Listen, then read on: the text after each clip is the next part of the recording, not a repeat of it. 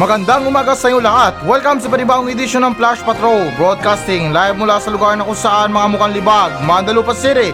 Ako pa rin to, si Kaya Nation, wala pa rin Tito Mike. Ngayong araw ay September 14, 2021. At ngayon, para sa mga balita. PDP Laban, naninindigang hindi naging super spreader event ang ginawa nilang National Convention. 52% ng mga botante para sa eleksyon 2022, binubuo ng mga kabataang Pinoy. Datos ng DOH tungkol sa mga COVID-19 ICU beds, hindi raw tugma sa totoong sitwasyon sa mga ospital. Pangulong Duterte magbibitiw raw kung mapatunayang may korupsyon ang Pharmally. Sinas itinalaga ng Pangulong Duterte bilang undersecretary ng gabinete. PDP Laban, naninindigang hindi naging super spreader event ang ginawa nilang National Convention. So ayon sa balita na to, naalinsunod sa pagpapaintulot ng Comelec sa mga political parties na magsasagawa ng kanilang convention mula September 8 hanggang September 28 para sa pagpili at pag-nominate nila ng kanilang mga manok. Sa taong 2022, ikinasana ng partidong PDP Laban ang kanilang National Convention sa Pampanga kamakailan. At sinasaad na rin sa balita na to, nilinaw naman ni DILG Undersecretary at PDP Laban Public Information Chairperson Jonathan Malaya na hindi raw naging super spreader event ang kanilang convention, bagkus 50% lang ang capacity ng lugar na kanilang pinagpulungan. At sakit nito, doble-doble daw yung mga protocols na ipinapatupad roon. E kesyo naman na gawin nyo pang triple yan o abutin nyo ng 1,000. Pagbatas, dapat sumunod. Napaka-unfair naman para sa mga normal na mga Pilipino. Sa mga normal na mga Pilipino, bawal mag-birthday, bawal yung mga piyesta, bawal mag-inom sa labas. Yung mga lasinggero nga dyan, nagtitiis na hindi uminom para sumunod lang sa mga protocols nyo.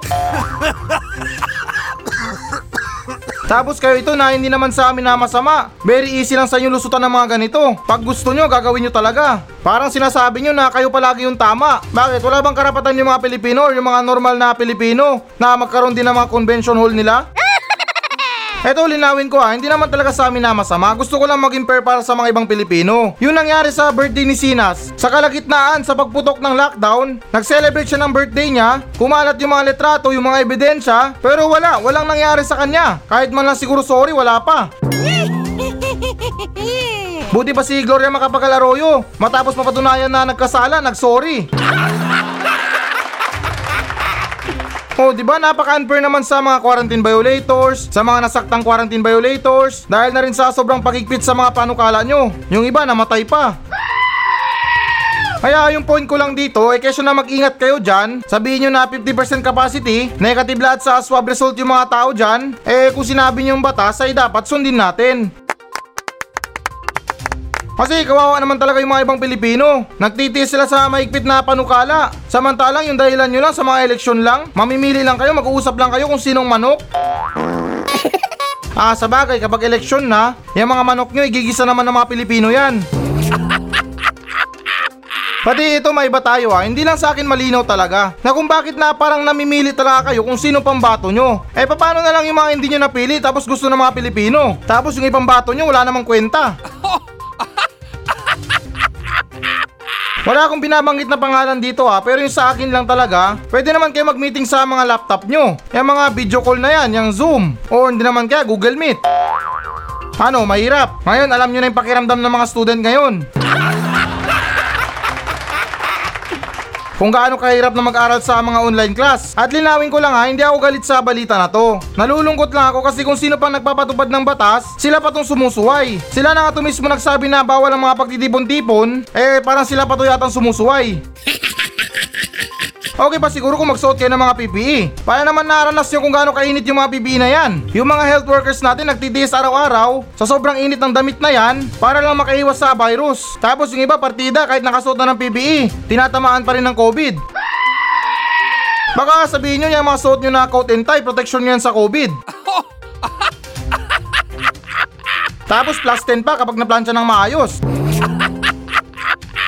Kaya muli na ulitin ko, kung yung mga ginawa nating batas na hindi naman natin kayang sundin, ay maging patas na lang tayo sa mga Pilipino. Kahit sabihin mo na isa lang yan o dalawa lang yan ang dumalo sa mga pagpupulong, pag sinabing bawal, bawal talaga. Hindi naman talaga saan nagmamagaling, linawin ko lang. Kasi kahit na ulit-ulitin ko, nakakaramdam talaga ako ng pagiging unfair dito. Kasi kapag sa gobyerno or sa mga otoridad, okay lang sa kanila. Pero pag sa atin mga normal na mga Pilipino, kahit na yung dahilan natin na lalabas tayo para maghanap buhay, para lang merong pambili ng pagkain sa pamilya, pero yung gobyerno sobrang higpit. Panay sabi sa mga ayuda, kulang naman. Hindi naman talaga saan nagre-reklamo, pero isipin nyo ha, sa mga ibinibigay ng gobyerno ng mga pagkain or ayuda sa mga tao, talagang aabot ba ng buwan yan? Aabot talaga ng 15 araw yan?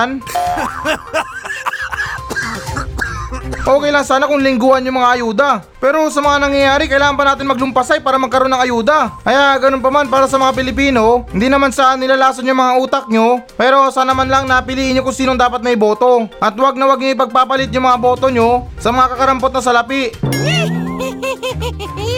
At ito, idagdag ko lang, may joke ako. Anong tawag sa maliit na kambing? Kapirang goat. Sunod naman tayo na balita. 52% ng mga botante para sa eleksyon 2022, binubuo ng mga kabataang Pinoy.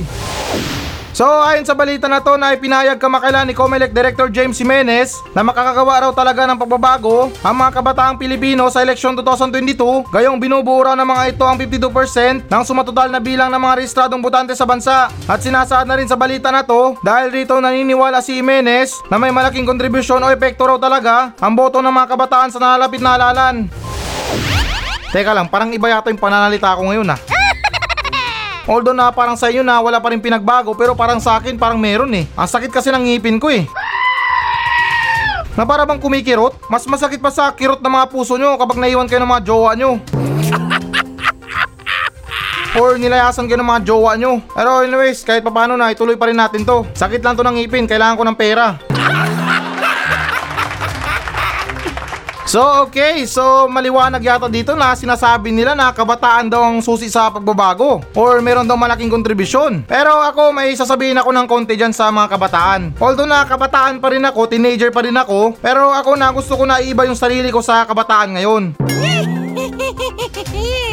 Kasi ito, i-explain ko sa inyo. Yung mga kabataan ngayon, lulong na sa social media. Itanggi nyo man, pero para sa akin, totoo yan. Ultimo na 12 anyos na bata, meron ng cellphone. Gumigiling-giling na sa mga TikTok. Pati yung nakakalungkot doon, hindi naman sa sinasabi na uto-uto sila, pero sila makakita lang sila ng mga video tungkol sa mga politika, na kesyo merong magandang ginawa, mabuti sa kapwa. Ay yung mga kabataan basta-basta na lang naniniwala. Panay batikos, wala namang alam. Hindi ko sinasabi na matalino ako at marami akong alam. Pero yung sa akin, hindi ako basta-basta na naniniwala sa mga ganyan, especially sa mga post lang sa mga social media, dahil yung mga pinopost na mga video, mga larawan, or yung picture na yan, ay hindi naman talaga galing sa mga Facebook page nila or sa mga Facebook account ng mga politiko. Hindi ko lang alam kung sinong tarpula nung gumagawa ng video na yan, pero kung para sa akin ay tingin ko lang na malakas yung kutob ko dito na binabayaran sila para gumawa ng mga video para sa mga politiko. At saka na-experience nyo na ba yung nanood kayo ng isang video tapos parang nadadala yung damdamin nyo na kung saan minsan napapasabi kayo, oo nga no, ang bait ni ganito, matulungin pala siya, ang dami niyang mga proyekto. Sabihin na natin na nandun na yung mga proyekto niya, pero pakiusap naman sa mga tao na nanonood, alamin nyo naman din yung mga bad side nila, hindi lang yung mga puro good side nila. Dahil kung para sa akin, normal lang ang mga ganyan, kasi nga gusto nila ng simpatya at gusto nilang botohin nyo sila. Linawin ko ha, hindi naman talaga sa amin na masama. Pero ilang presidente nang nagdaan, ilang mga senador nang napalitan, may nagbago pa talaga ng malaki? Yung mga lugmok sa kahirapan, umangat na ba? Kung hindi pa kayo na-featured sa KMJS or magpakailanman, hindi pa kayo mapapansin ng mga tao. At ito na, idagdag ko lang ha, wala namang masama sa pagboto ng mga kabataan. Bagus na ilan sa mga kasabihan, ang kabataan ang pag-asa ng bayan. Pero kaliwat kanan, riot, TikTok na giling-giling sa mga kalsada. Bata pa lang may boyfriend na. Linawin ko, hindi naman saan nila lahat. Pero kung yan talaga ang bukabularyo ng mga ibang tao, na yung kabataan ang pag-asa ng kabayan, yung kabataan ng pag-asa ng bayan, para sa akin sa nangyayari ngayon parang tagilid ah. Parang mas okay pa yata ako sa may mga edad or what I mean na yung mga matatanda na. Kasi sila napagdaanan nila, alam nila kung ano talaga nangyari. Bago pa sumikat ang social media, napagdaanan na nila yan. Ultimo yung mga words na kudita, Edsa Revolution, ay ilan sa kanila alam nila yung kwento.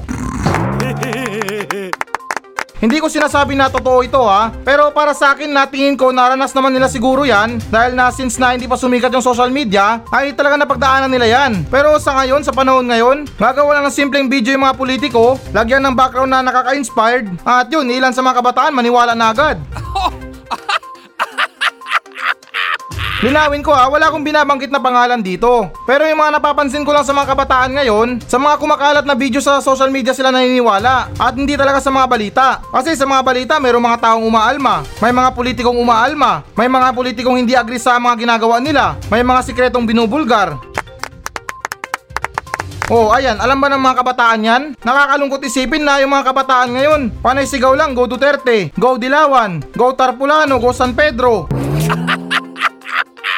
Panahihiyaw nyo sa mga idol nyo, hindi nyo inaalam yung mga background nila. Pero ganun pa man ako, linawin ko lang yung sarili ko dito ha. Wala akong kinakampihan sa balita na to. At lalong wala akong kinakampihan sa mga politiko. Kasi gusto ko lang pagsabihan yung mga kabataan ngayon, kahit na wala silang pakialam sa akin, kasi sino ba ako para magsalita sa kanila. Pero ako na umaasa na sana ma-realize din nila.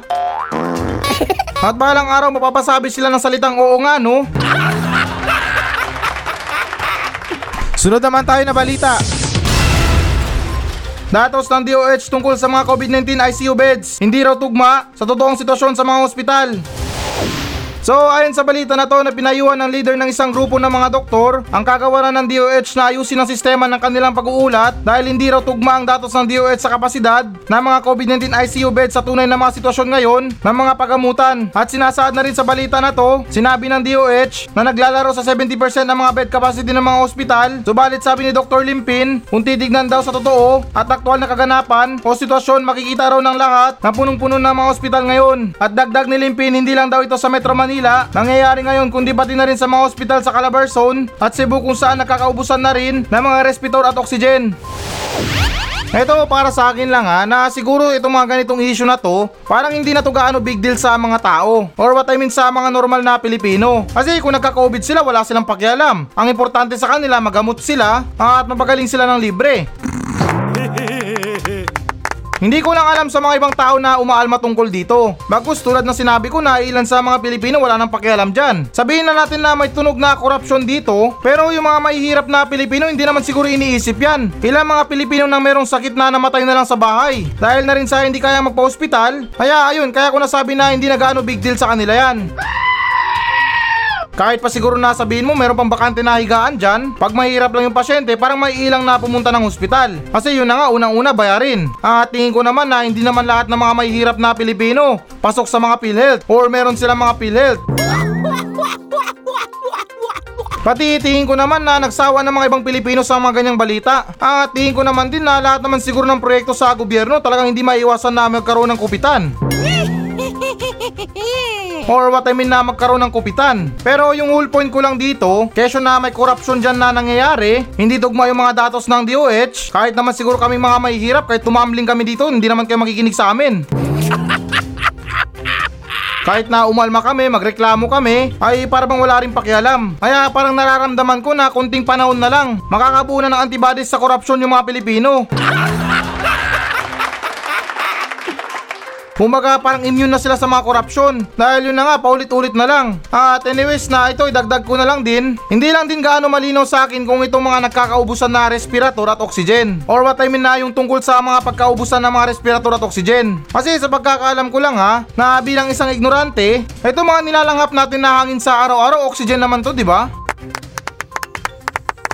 Yung mga nilalagay nating hangin sa gulong, oxygen naman yan. Yung mga ginagamit ng mga scuba divers sa pagdive, oxygen din yan. Kaya hindi ko maintindihan kung bakit na nagkakaubusan, di ba yung oxygen hangin lang naman yan. Kahit siguro yung compressor sa vulcanizing shop pwede mag-produce ng oxygen.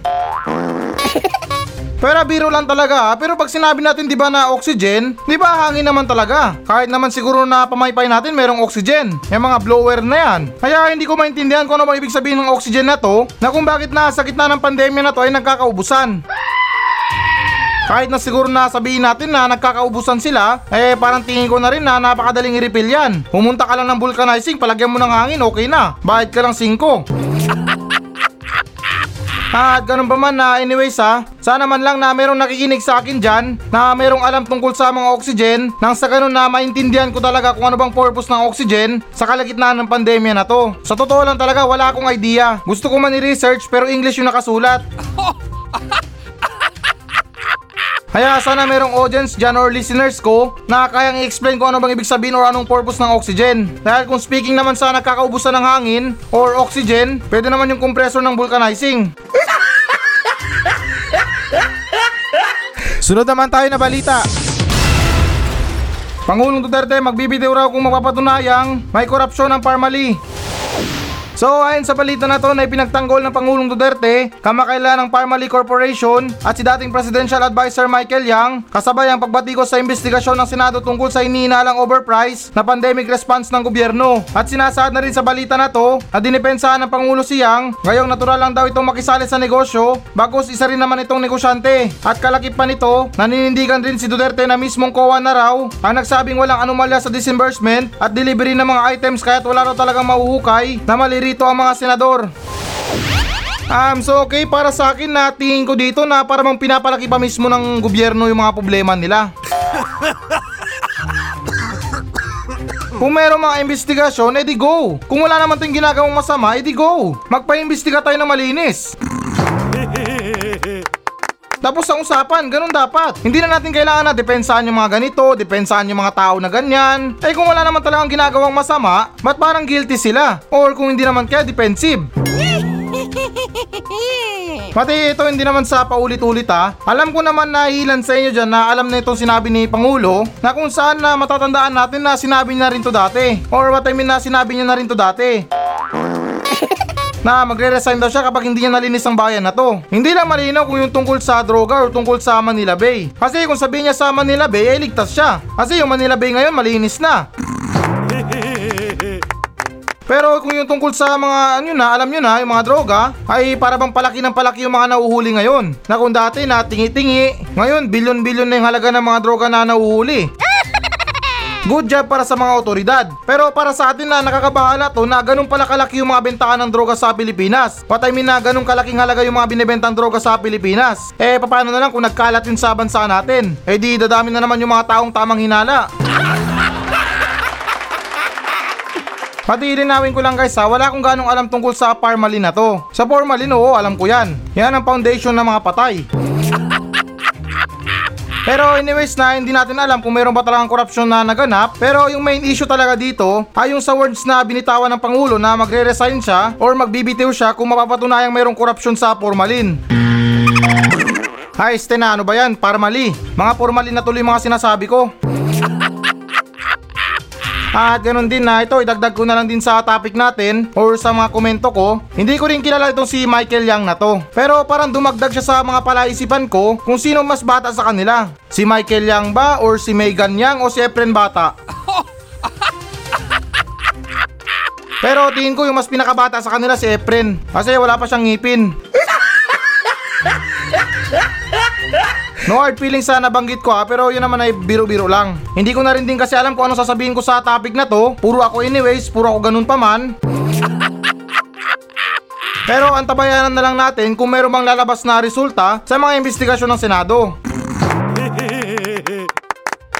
Kasi kung sinasabi ng Pangulo na wala silang mauhukay tungkol sa mga korupsyon, eh baka naman hindi nila nilibing. Nilagay lang nila sa rep. Kaya para naman sa mga nag-iimbestiga ay huwag kayo puro hukay. Kasi lahat ng mga hinahanap hindi naman hinuhukay. Yung iba nasa bangko. Sunod naman tayo na balita. Sinas itinalaga ni Pangulong Duterte bilang undersecretary ng gabinete. So ayon sa balita na to na kinumpirma kamakailan ni Executive Secretary Salvador Medialdea na binigyan ng pwesto sa gabinete ng Pangulong Duterte ang controversial na dating hepe ng PNP na si retired Police General Debold Sinas. At sinasaad na rin sa balita na to na batay sa parehong impormasyon, undersecretary daw sa Office of the President ang particular na posisyon na ibinigay kay Sinas. Ang taray naman ni Debold Sinas. Ay este na what I mean na retired PNP General Debold Sinas. Pagkatapos niya mag-resign sa PNP, may panibagong bukas na pinto na naman para sa kanya.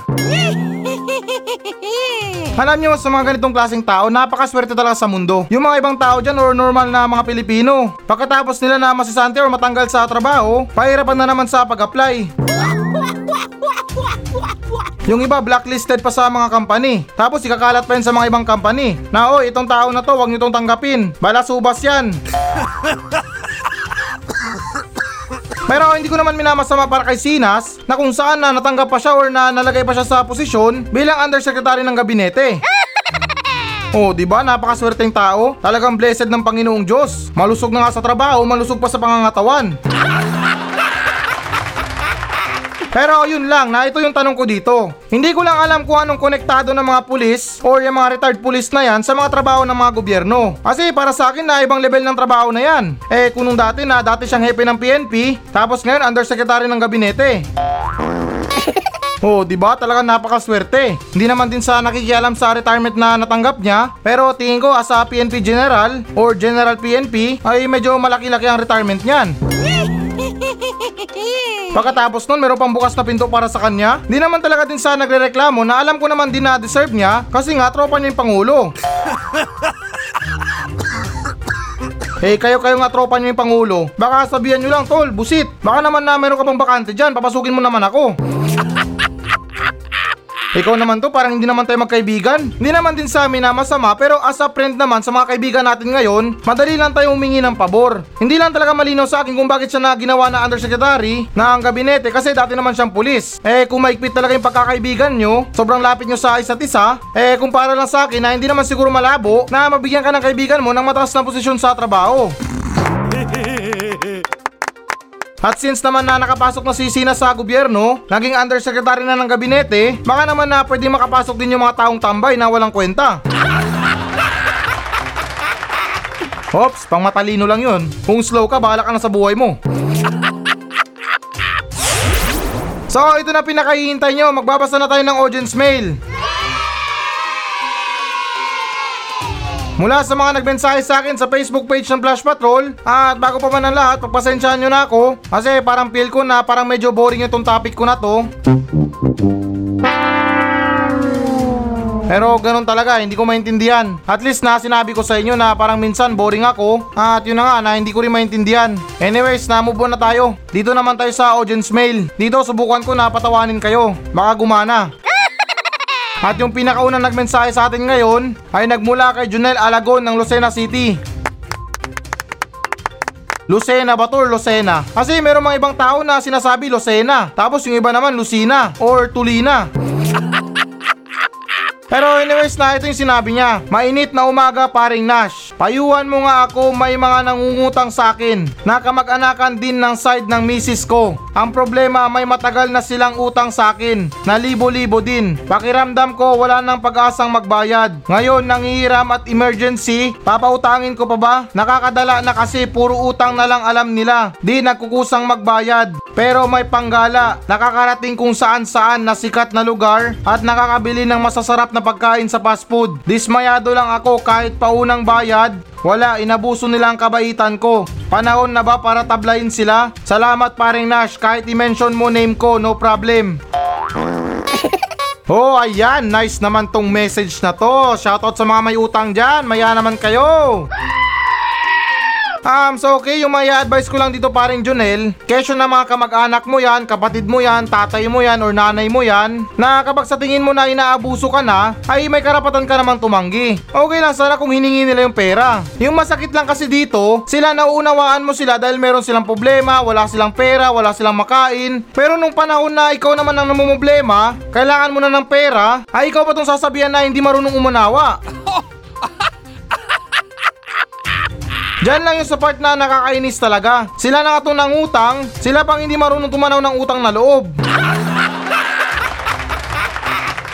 Okay lang sana paring Jonel kung sa Adonis ka nagtatrabaho, na kung saan pinupulot mo lang yung pera.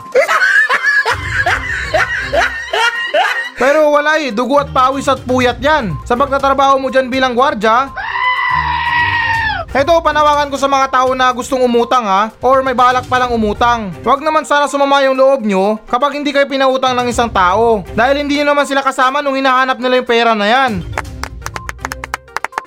Or what I mean na pinagtatrabaho nila yung pera na yan. Tapos kayo basta-basta nyo nalang utangin yan. Tapos yung malupit pa dun, hindi nyo man lang mabayaran sa tamang panahon.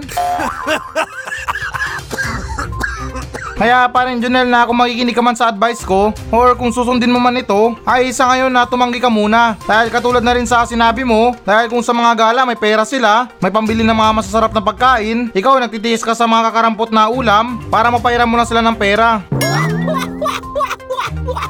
Ngayon na ganyan din kasi mga buhay ng mga ibang tao. Yung mga tipo na malakas mangutang tapos hindi marunong magbayad, makikita mo sa social media post nila. Yung mga pinopost nila, nasa Starbucks sila, nasa mga galaan sila. Oh, di ba na para bang ang kapal ng muka? Sa kabila ng pagmamakaawa nila para makairam ng pera, para lang meron sila may pagyabang sa social media. Pero anyways na ganun talaga parin Jonel. Nasa sayo na yan kung papautangin mo sila ulit. Pero yung advice ko lang dito ay wag muna. Kasi unang-una sa lahat wala naman sigurong problema sa'yo yung pera. Kasi nga na binanggit mo rin na umabot na rin na libo-libo yung utang nila. Pero ikaw binaliwala mo lang. Pero yung issue doon, hindi lang basta-basta pera yung inuutang nila, kundi na rin yung tiwala mo sa kanila.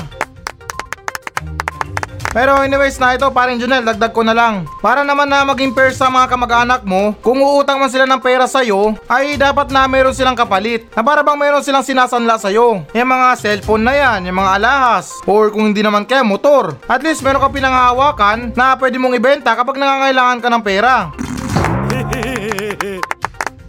Pero gumawa muna kayo ng kasulatan. Mas okay pa siguro kung kasama sa kasulatan yung remata. Bigyan mo siya ng ultimatum na 2 buwan o 1 buwan. Kapag hindi nakabayad, ibenta mo yung gamit nila.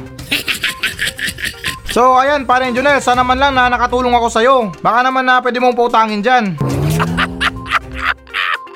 At yung sunod naman sa nagmensahe sa atin ay nagmula muli kay Benji Vargas Ratuita. Sinabi niya pa, shoutout idol sa pinagtatrabahuan ko, CJ Joshua Metal Craft and Aluminum Work, near in Barangay San Isidro, Pasukin, Ilocos Norte, in highway at sa lolo at lola ko sa San Francisco, Bulusan, Sorsogon. Si Lolo Tirso Vargas, lola ko Judith Vargas. Hoy, ayun, malaking shoutout kay Lolo Tirso. At ganoon na rin kay Lola Judith Vargas. Ingat po kayo dyan sa Sorsogon. Ah, teka lang paring Benji, parang nakakahalata na ako sa sinasabi mo na pa shoutout. Di naman kaya na ikaw yung may-ari ng pinagtatrabahuan mo dyan? Etong CJ Joshua Metal Craft and Aluminum Works? Baka naman na ikaw talaga yung may-ari dyan, ikaw naman. Pero anyways na ulitin ko na malaking shoutout sa mga minamahal mong grandparents na si Lolo Tirso at Lola Judith. Alam mo yung Judith? Kapag lumampas ka na sa bayarin mo, Judith mo na yun. At yung next na yung pinakamahaba na naudlot kahapon ay nagmula kay Eldridge Janet Suga Batangan.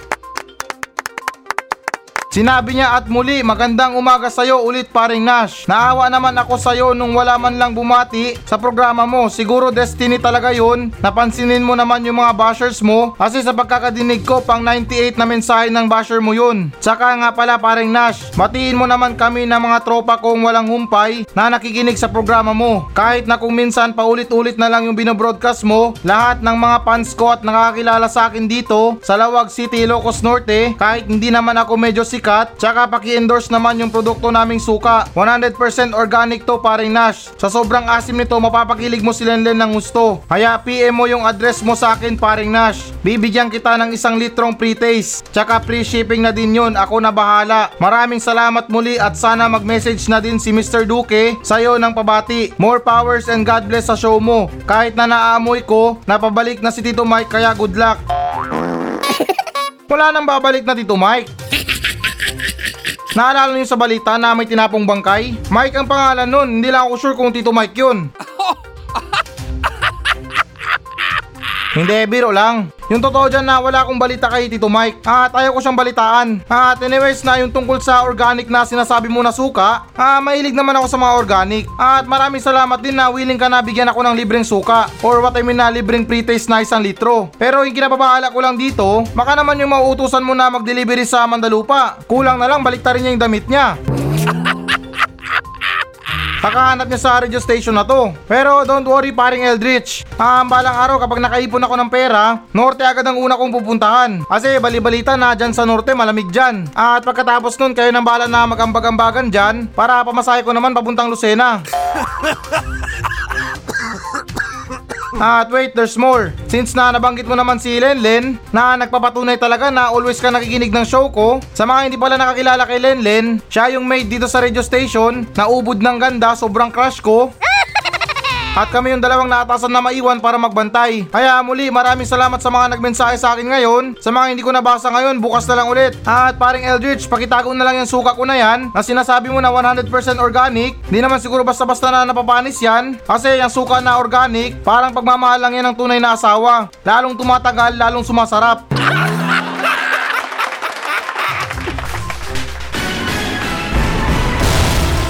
Hello guys, bago natin tapusin ang show na to, ay hinikayat ko lang yung mga audience na mag-message sa akin dito sa Mandalupa Station. Lahat ng mga question nyo, lahat ng mga comments, mga complain, or compliments man yan, ay susubukan kong tutugunan lahat yan dito sa aking show. Pumunta lang kayo sa Facebook page ng Flash Patrol at mag-iwan kayo ng message nyo doon kung ano bang gusto nyo iparating. Na kung may problema kayo sa mga buhay nyo, sa mga bahay nyo, kung meron kayong gustong palayasin, ay chance nyo na to na para sabihin sa akin. At ako na mismo ang papalaya sa kanila. At hindi lang nagtatapos doon. Pwede ko rin kayong shoutout sa aking show. At ipinapangako ko na matutugunan ko talaga yan. Napaka-desperado ko na sa lahat. Kaya please lang, kung meron talaga kayong mga message, may mga saloobin kayo tungkol sa mga sinasabi ko, ay wag lang kayong mahiya. Kaya tandaan, FB page Flash Patrol. At please guys, paki-follow na rin, kasi talagang desperado na ako sa buhay.